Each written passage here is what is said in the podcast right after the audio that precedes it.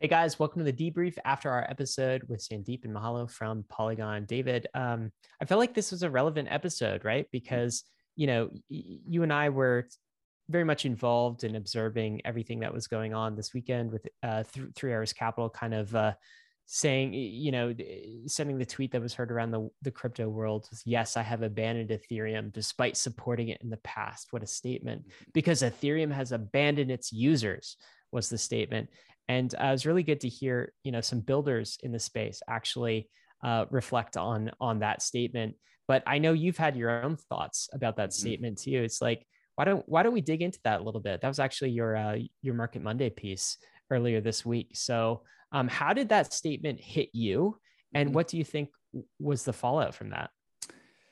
I thought that that statement was uh, there. There's definitely like this. Um, narrative war that's going on everywhere in the world. Like the the left versus the right. These are narrative wars. There's China versus the US. It's these are not these are not no longer physical wars of military and might, but these are narrative wars and information wars.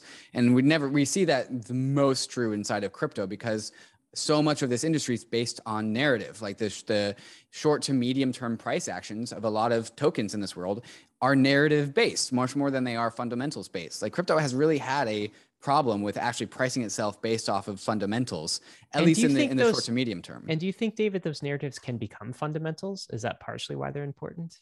That's definitely true. It can definitely create a self fulfilling prophecy, but like some narratives are actually more resonant with their with the actual fundamentals that they represent, rather than like completely uh, different narratives. For example, XRP will be the coin that all the banks use. There was a time where that actually might could there could have been a future. Very, I mean, my mind, very unlikely. But you could actually see that, like perhaps maybe there there could be like this potential back before we saw the evidence that it wasn't going to be like that. And so the narrative is actually really important in banks actually testing with XRP but then again, the fundamentals ultimately are what determined it in the long run, right? It's like DeFi was a narrative at right. first, right? Mm-hmm. It's like we believe mm-hmm. in this whole decentralized finance system, but like the fundamentals have to really back and reinforce the yes. narrative for it to yes. play out over the the medium to longer term time horizons. Yes, there's an absolutely a feedback loop between narratives and fundamentals, and to the degree that the narrative is actually reflected by the, rec- the the fundamentals will turn that feedback loop into a positive feedback loop much more than much more than if they were disconnected. So going back to what Su was saying where uh, ethereum has abandoned its users and gas fees ethereum is no longer like a, a, a chain that the average person can can use. This is Su fighting a narrative war to justify his actions in my mind. Three arrows capital they're a big trading firm. Uh, they like to they like to take positions and then they get really really loud about those positions because they know that they have a bunch of influence in the space. Like Su Zhu, kyle davies both have hundreds of thousands of twitter followers and they have a bunch of traders who just follow their trades. And so they know that when they when they you know make a position and they get really loud about it people tend to follow them and so what happened was that, well, the Ethereum crowd started to get really frustrated by this behavior, this short-term mindset behavior, where where the Ethereum community is really a long-term focused community. We're trying to we're trying to build out a financial system that lasts for generations, not just answer for like the short-term bandwidth constraints that Ethereum has in the year 2021. Uh, and really Ryan Selkis, his tweet made this really, uh, it's really the most accurate tweet that I've seen about this. It's like crypto Twitter is, is people that are debating with five months uh, horizons are debating with uh, people that have five year time horizons. But Su, Su is is justifying his actions based off of a five month time horizon. Like Ethereum has high fees, Avalanche doesn't. Therefore, I bought Avalanche. Kind of hard to argue with that. But the Ethereum community and Ethereum people, under in my mind, understand that there are things that we know through the process of research, development, and exper- experimentation and practice that some of these L1 chains are long term unsustainable. Something has to change about them in the future, which really invalidates this whole like, um, well, I'm basing my financial investments off of the current state of a chain because you know that the current state of the chain changes if your thesis actually becomes correct about its current state, right? So Avalanche has low fees, but if it becomes adopted in the way that Su Zhu and Three Arrows Capital have allocated their positions accordingly, if they if their capital allocation is that Avalanche will become adopted, well, then Avalanche has won't have any fees any or ha- won't have low fees anymore because it becomes a condo- adopted and then it becomes congested and then it has high fees. And so people know these things. And so Su is trying to do this whole like narrative war thing trying to to like fud the ethereum community saying the ethereum community is uh, like subject to these uh, they they all got successful, they all got rich, then they got lazy, and now they don't care about the common man anymore. That's the narrative that Su Zhu is trying to drum up, and it completely triggered all of Ethereum because of literally the mountain of research and development that's going into uh, high throughput scalable layer twos, which are some are in their infancy and many aren't even here yet. But the the narrative that Su Zhu is trying to spin up is just completely misaligned with the actual facts behind the case. Uh, yet uh, he has still like been able to drum up actual support from all the the non-Ethereum crowd, the Solanas, the Avalanche, uh, because they see Ethereum as like these entrenched players that don't really answer to the the local whims of the short-term timeframes that the people want. You um, there's so much to unpack there. It's mm-hmm. it's just such. I, I actually think it was super interesting, right? It's like so uh, on one side of things, I feel like um, Su got exactly what he wanted, mm-hmm. which was the full attention of the crypto community for an entire weekend on Avalanche. Like that narrative, right? It's mm-hmm. like, you know, um, e- even if he was kind of like, you know, trolling, didn't believe a word of it, just kind of like, um, man, he got really rewarded. Like this behavior kind of works mm-hmm. in crypto, doesn't it? Um, yeah, I, I, I guess I'm, I'm curious your thoughts. Do you think that there is any truth in what he's saying? Right. So like there are people who are ready to jump on board the I hate Ethereum gas fees bandwagon. And you're asking me to pay $40 to like trade an NFT mm-hmm. or like it's too expensive for me. And you can't just tell me to go use a layer two because layer twos aren't quite ready with some of the mm. applications I'm using. I don't have the smooth fiat on ramp. And you can't like shun me for using an alternative layer one, right? It's like, so there is some of that pushback. There's also a, another element of, I think, alternative layer ones that are very excited for Ethereum to be kind of dethroned in this way. And a trail of retail users who have benefited by purchasing Avalanche and Cardano and Solana, like in the earlier days, who are very excited about their their upside bags. And then there there are kind of the traders like Su Zhu and you know the, the multi coins of the world and, and, kind of that cohort. Um, but in all of that, do you think there's any truth to what Su was saying? No, I, so what Su said is that Ethereum has abandoned its users, and there's no truth to that. What has what has actually happened is that Ethereum has grown in users the most and that is why it is the most expensive. There's the most demand from the most amount of people to use ethereum which has and so when these constrained blockchains and constrained blockchains is where you get decentralization from. When constrained blockchains have a bunch of people clamoring for users it's the rich and well capitalized and well incentivized people that are able to skip to the front of the line. This is how gas works. And so that pushes out all those people that aren't like that. But what Su's saying is that we, the Ethereum has abandoned those people that can't fit into the L1, where instead Ethereum research and development has been working on how do we fit all the people that have been disenfranchised still on the blockchain. And that has always been the goal of Ethereum. Vitalik has this famous tweet saying the internet of money shouldn't cost more than five cents a transaction to use. And people are like laughing at Ethereum because it takes $500 to make a Uniswap transaction when we want it to take five cents. And so Ethereum has gone on this immense journey to figure out how do we make Uniswap trades five cents. And that journey is we are seeing that destination on the horizon without sacrificing without sacrificing decentralization. Yes. Now we can see that that outcome on the on the horizon, but it's easier to just fork off and make a new chain that's very relatively empty in comparison to Ethereum that has relatively little demand and therefore has very little fees. Uh, and so like where Ether- you know Ethereum has uh, short-term not prioritize scalability on the layer one in order to research it to put it on the layer two. Other layer ones have abandoned decentralization in the name of cheap fees. Well, they create- say it doesn't matter.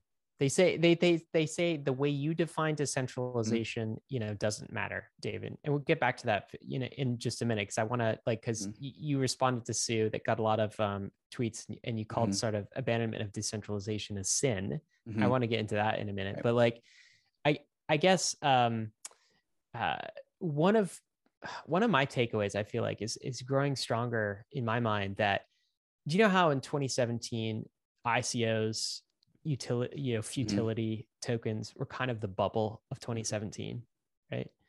I feel very much like Geth fork sidechains posing as layer ones are the bubble of this bull cycle, right? Like it could be the thing that overinflates and like kind of takes us all down, right? Because mm like I personally don't understand the the valuations of I mean we are just talking to Matic. So like why is Avalanche worth like I don't know, eight times, nine times, 10 times more than a Matic, right? Mm. Why is Matic even worth what it's worth?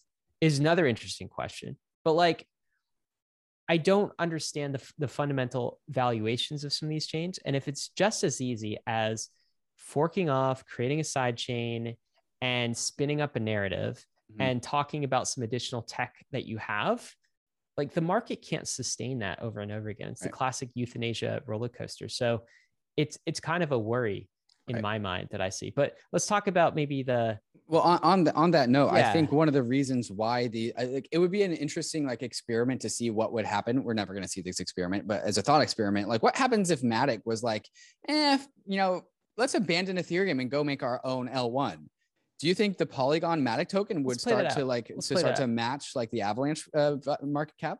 That would be stage one, right? So they they they say that or do that, and then they would get some like big money to back that decision.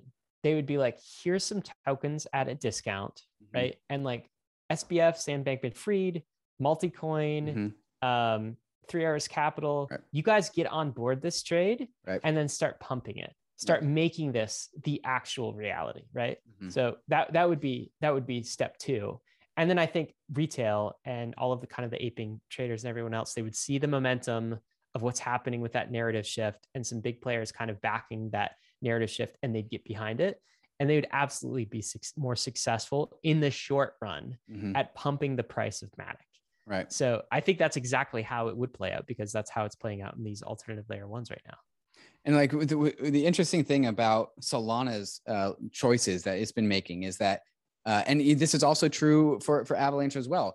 Both of them are starting to dabble in their own layer two world, right? They are both like trying to figure Narrative out how play too, isn't it? How exactly right? And so like to me, it's just like this uh, Kyle Samani's strategy, who's like really putting the whole entire Solana ecosystem on his back, is to literally copy the Ethereum roadmap and then apply it to Solana because he's the one that owns all the Solana tokens, right? Like, let's take this very obviously successful like roadmap that's long-term sustainable.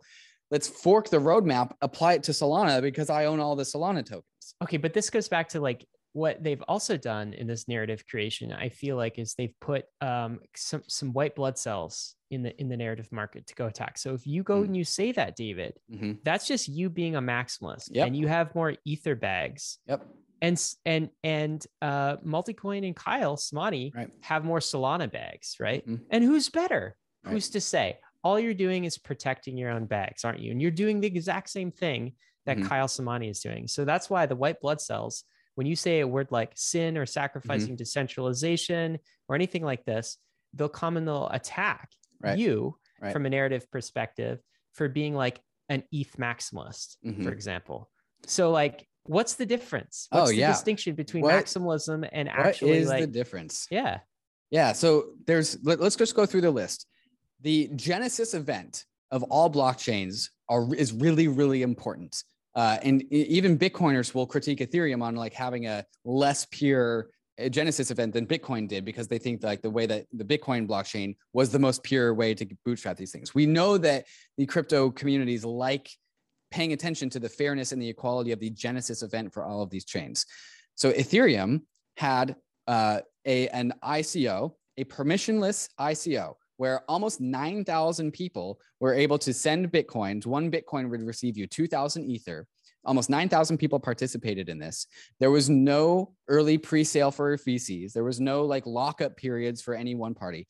everyone had equal access to the sale amount. And 60, uh, I believe, 60 out of 72 million Ether were given away in this sale event. So mm, the majority of it, right?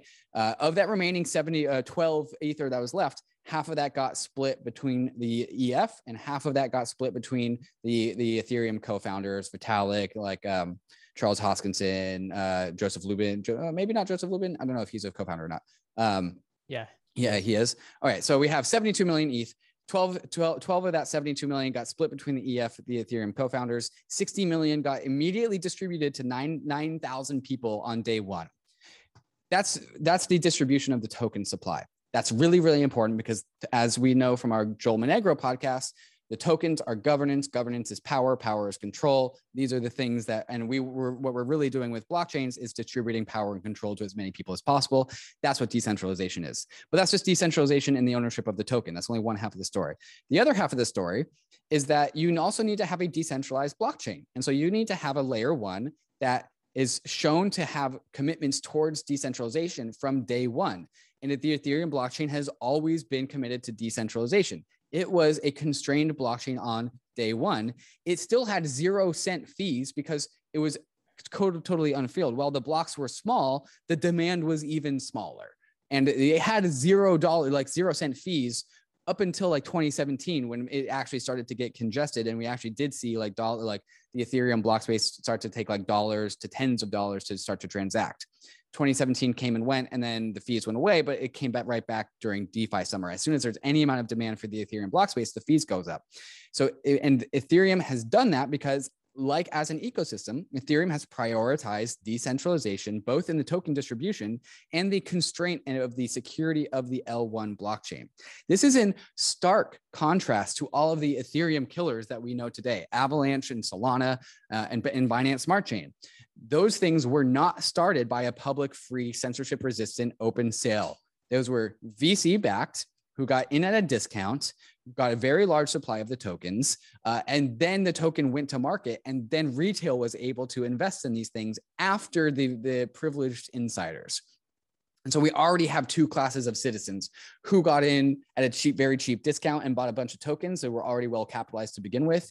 And then there's the retail that comes in later to buy these things after they establish a price on the secondary market. So there's already two, two uh, classes of citizens with a token distribution. And there's also two classes of citizens with the nodes that run the blockchain because both uh, uh, like Binance Smart Chain, Solana, and, uh, and Avalanche, Solana is not a fork of Geth, but Binance Smart Chain and Avalanche are, but they all follow the same pattern of uh, making the nodes, uh, unconstraining the layer one block space, uh, reducing the amount of nodes that can run the system, and only making it so people with very expensive, beefier computers that must dedicate that entire computer to running the blockchain, those are the only people that can actually run the blockchain.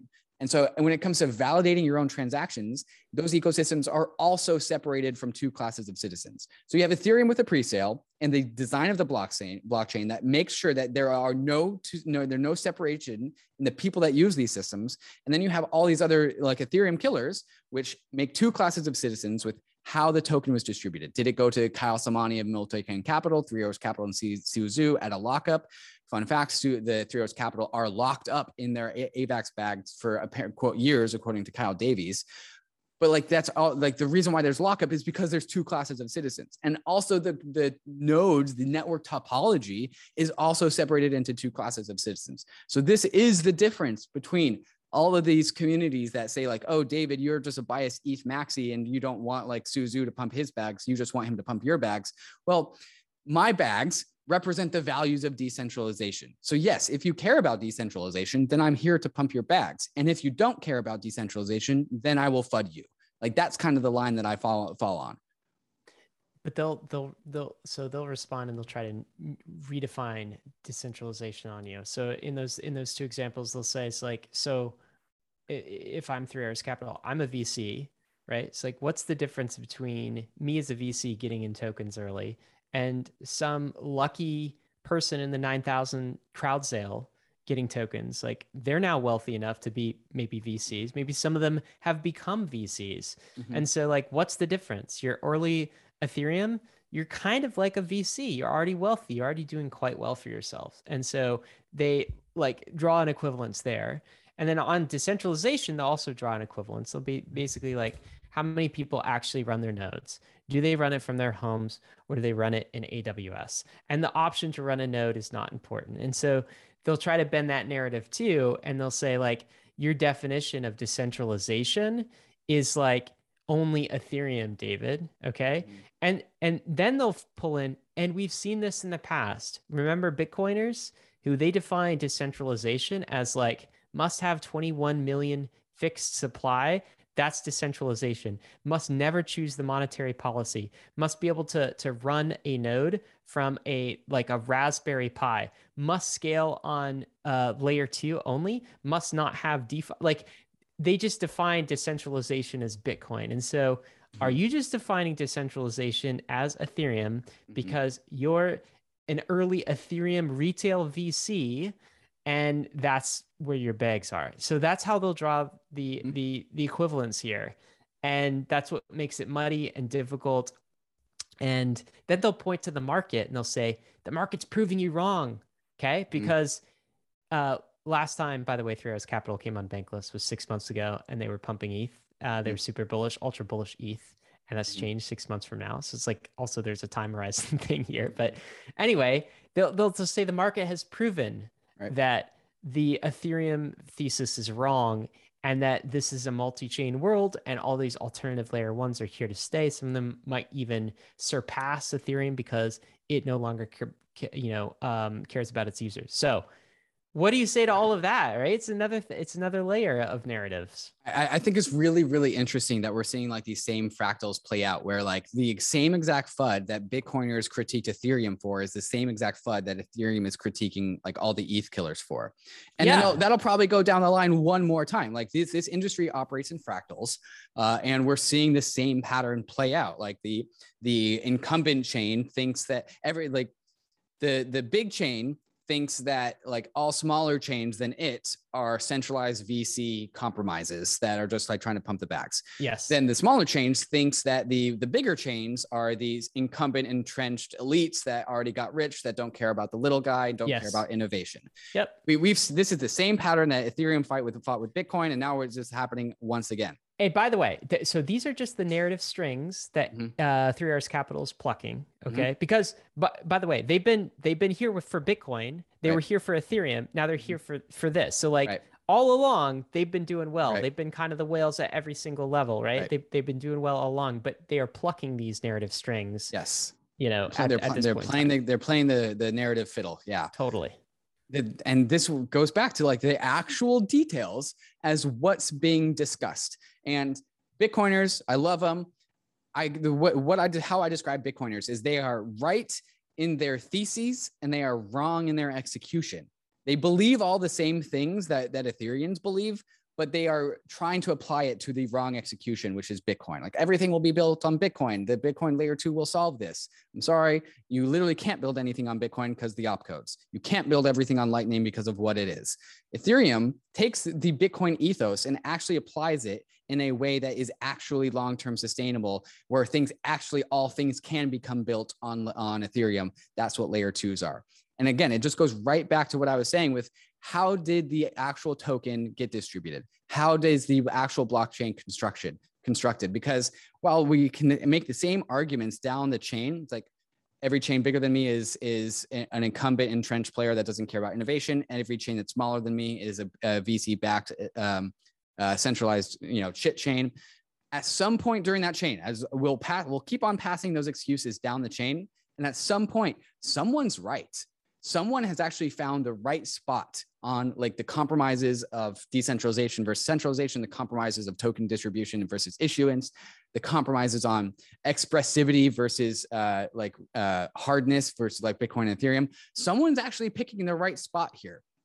And to me, the, to me, the, the line is drawn versus VCs getting discounts on tokens, which the teams are knowingly giving those VCs discounts because they need their support, because otherwise they will actually won't get adopted.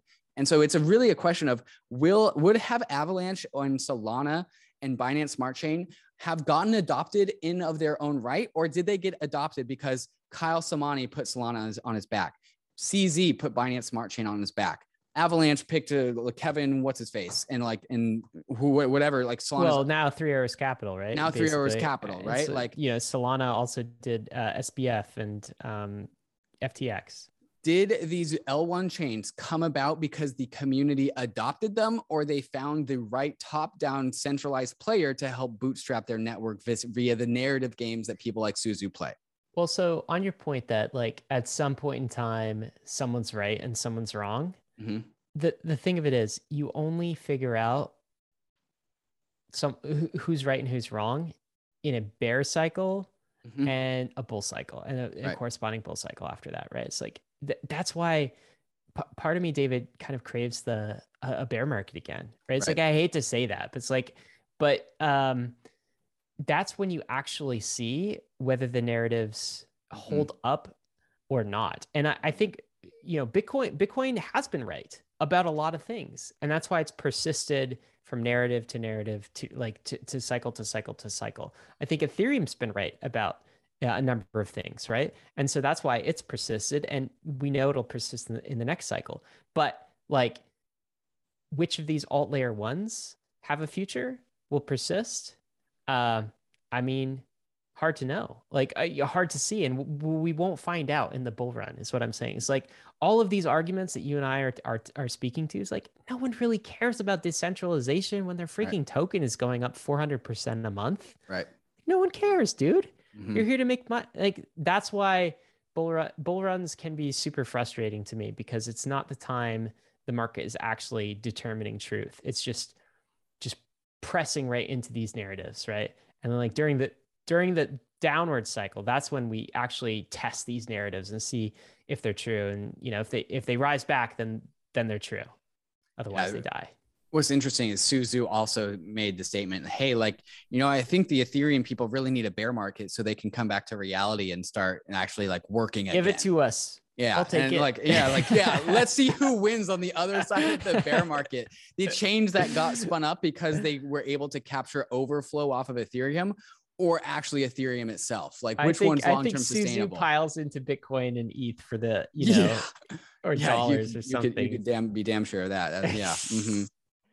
anyway, I th- none of this was about Polygon, I guess, but it's related, right? It's right. all kind of related because it's all you know the same story, and I think a really important story as we end 2021, we go into the next year. It's like a lot of the people coming into the space don't know the difference between Avalanche and Binance Chain and Solana and Ethereum and layer twos. Like they just don't. And so they all seem the same to them.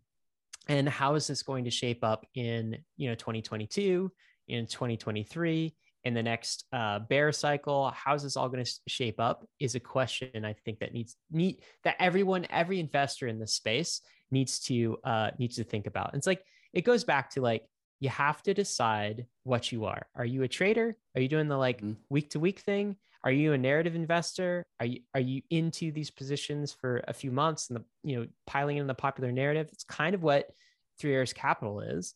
Uh, or are you a fundamentals player? Do you just buy and hold and like invest with a multi-cycle time horizon? You kind of have to decide, right? And you could you could split up your portfolio and do a little bit here and a little bit there, but like at some point that can be difficult too because you sort of blend these worlds together and you, you have to make a conscious choice as to which of these three you're going to be. Yeah that's exactly right. Um, i don't have too much to add there.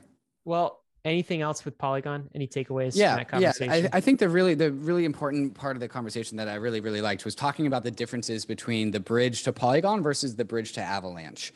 Uh, and th- i was on uh, up only and, and ledger was talking about how uh, the bridge to avalanche was just way better. It's just like it was faster, it was cheaper, more instantaneous versus the bridge to Polygon, which would actually cost them some money and it actually took some time.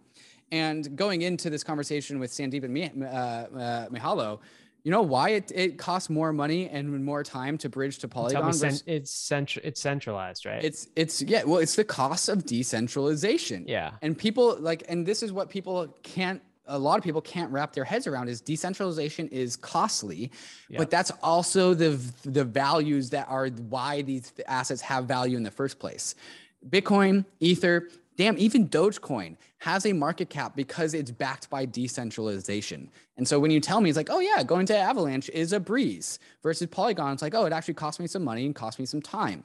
Money and time is how you get decentralization at the end of the day.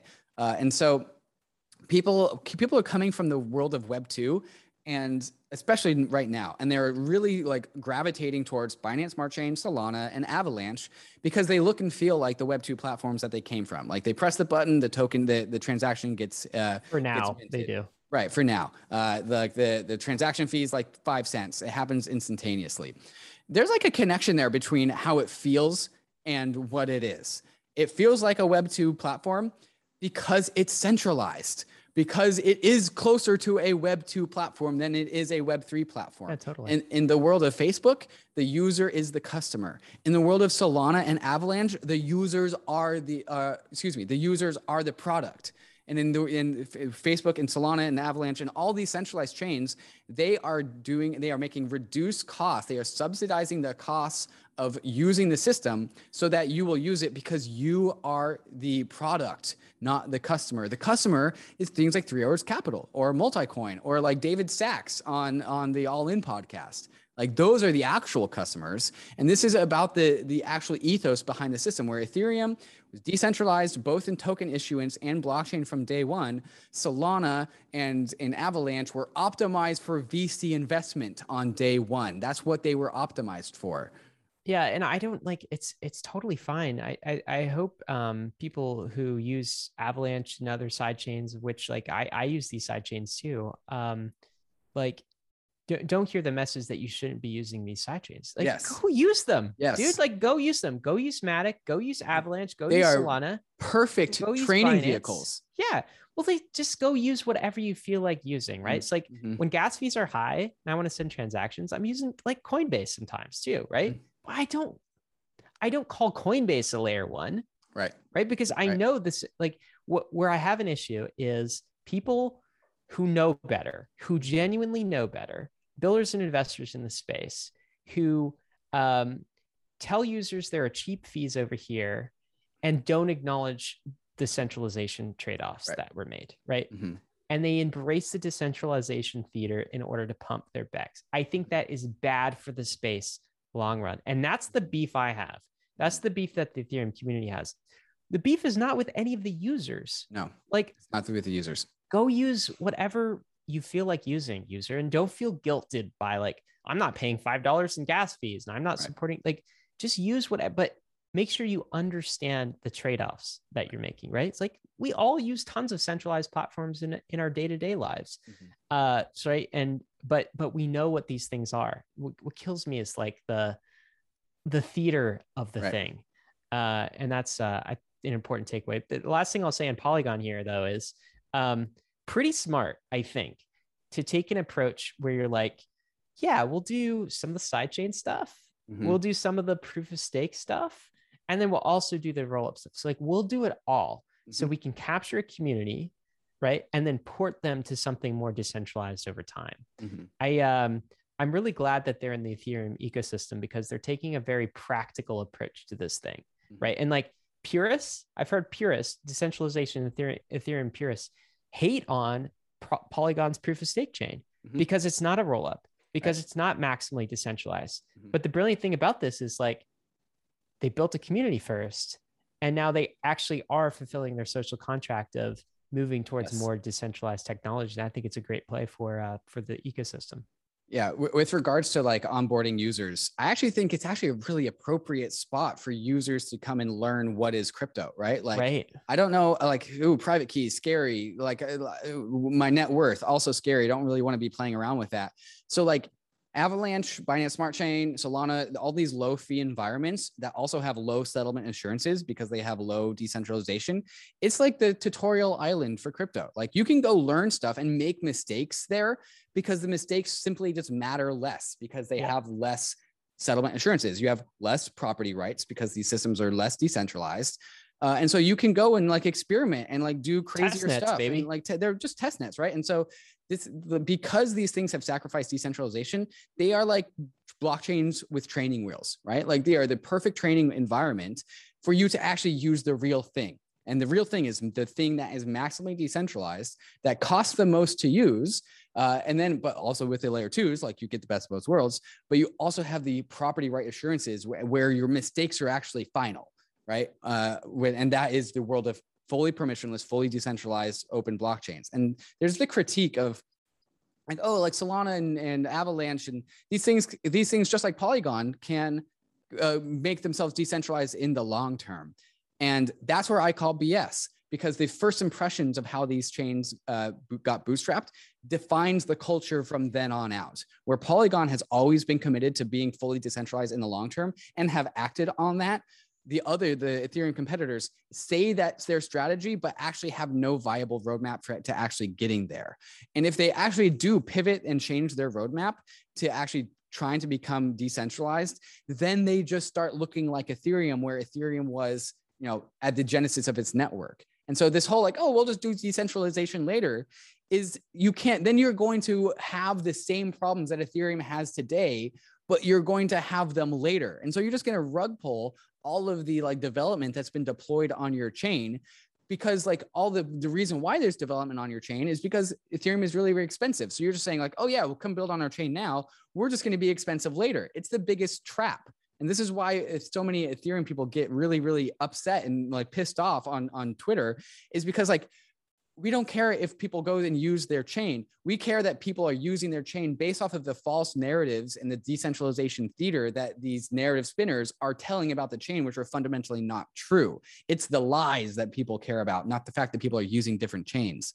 Yeah, I, you know, and also dispute the values of some of these tokens, to be honest. And this is just from an investment thesis perspective, right? It's like, but I, I guess maybe the last thing I'll say on this is I think the reason you and I had a, just a long debrief about this and mm. we talked about it so much is because we both believe that um, we are at this place in history it's really important that we get this right mm-hmm. it's like this is the foundation for like the future property rights money system of the world of humanity mm-hmm. humanity the metaverse big convergence like we're moving digital we got to get the property rights layer right mm-hmm. right it's like it's like imagine the, the debates uh, over the construction of the Constitution, right? It's right. like, you know, somebody was like, yeah, you know, we'll take some shortcuts. And hey, what's wrong with having a king around here? Like, right. you know, tyranny is not so bad. We can make yeah. decisions faster. Yeah, it's efficient. Tax people, it's very efficient, right? One of one like, nodes.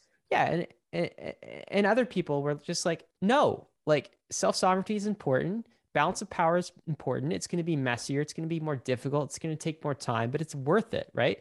That's why we're fighting these fights it's mm-hmm. some of the tribalism actually matters because it's like values tribalism. Mm-hmm. I'm I'm happy to have values tribalism right. types of conversations and and discussions, right? Mm-hmm. But like we're talking about this because we feel a tremendous amount of responsibility because we're all early here and if you're listening to bankless you're early too too to shape the future of humanity right mm-hmm. and it's like some people don't feel that responsibility okay some people, I mean, I've heard you use the term nihilist to describe some people in the crypto space. It's just, it's all memes all the way down. The old mm-hmm. system is broken. Now we have new memes. So let's just meme hop to, you know, hop to meme and narrative to narrative and whatever. We'll make lots of money and the world's going to burn anyway. And who cares? Right. It's like, mm-hmm. no. Mm-hmm. Okay. No, that's not, that's not why, why I'm the real world matters. Here. The real world matters. Right. We have a response. We're here early. So we have a responsibility to make mm. this system good, just make it, keep it decentralized and build it on strong, strong foundations. And if people out there don't feel that responsibility, that's fine. Okay. But like, I'm happy for them to don't get in our way this year for the money. Don't get it in our way, right? Because right. like we're building this system on uh on foundations and mm. values mm. that that we believe in, and like you're not going to screw this up. Okay, right. it's like go make a lot of money, and mm. you can go do that, but you can't while you're making tons of money pretend like you're here for the same values that the builders mm-hmm. you know the, in the in the people who care a lot about decentralization are here for. You don't get to do both. Right. That's why it pisses me off. Right. I think that's why we're having this whole discussion. Yeah so so there's there's th- three groups of people that i see. There's the people that understand that the choices we make now in this in this 10 to 20 year gap will impact many many generations for hundreds of years to come. Billions of people. Billions of people. And so it's really important that the choices we make now are the right choices because as we know, like little did I know when I signed up for Facebook in high school that Facebook would be causing civil wars in Africa like a decade later. Like these are so part of the cypherpunk manifesto is that cypherpunks understand that the code they write impacts the people that use it. So there's, there's that cohort of people. Then there's like the nihilist memers, right? Like, oh, like, oh, Dogecoin, Shipcoin, like fun trading, NFTs, blah, blah, blah, blah. Those people are having a ton of fun. Then there's the people who l- want to, to act like they're the first group of people that want to like influence the downstream uh, impacts of, of culture. Yep. But they are actually just pumping their backs, right? They're using the legitimacy of the first group to prop up the value of their bags because they're actually in the nihilist camp and those are the people that i have a problem with. And so that that goes to show it's like exactly what we're talking about. It's not the users of avalanche. It's the people supporting this and promoting this as like the long-term solution for crypto. It's like no it's a short-term like i can get rich like scheme. David, did you ever read that um, that article that kind of delineates exactly what you're talking about, the three groups, uh, and it delineates as as any subculture, you know, uh, new movement subculture. Uh, there's the geeks, people who are mm-hmm. in early, kind of the hipsters, you know, the geeks like here for the values, here here for the, you know, the real reasons, I guess. And then there's the mops, mm-hmm. is is what this essay called them. This is kind of mainstream piling in. It's like, mm. oh, the geeks are doing this cool things to mainstream, but not necessarily yep. here for the values. And then the third category is is the psychopaths who come into the uh, into the subculture and start to like extract. Right. So generally, they're better at business they're better at making money. Better they're better at more charisma. Yeah, more charisma. They they actually look a lot like the original geeks, right? right. But they're better. They look right. even to the mops. They look even better than uh, the original geeks. They even look even more legitimate. Uh-huh. And and so um like there in every subculture, the essay posits there's like this this battle between these three groups. And actually, it's interesting. The solution um, at the end of this essay is basically um, the geeks need to wisen up Mm. They need to be grow a spine, slightly evil.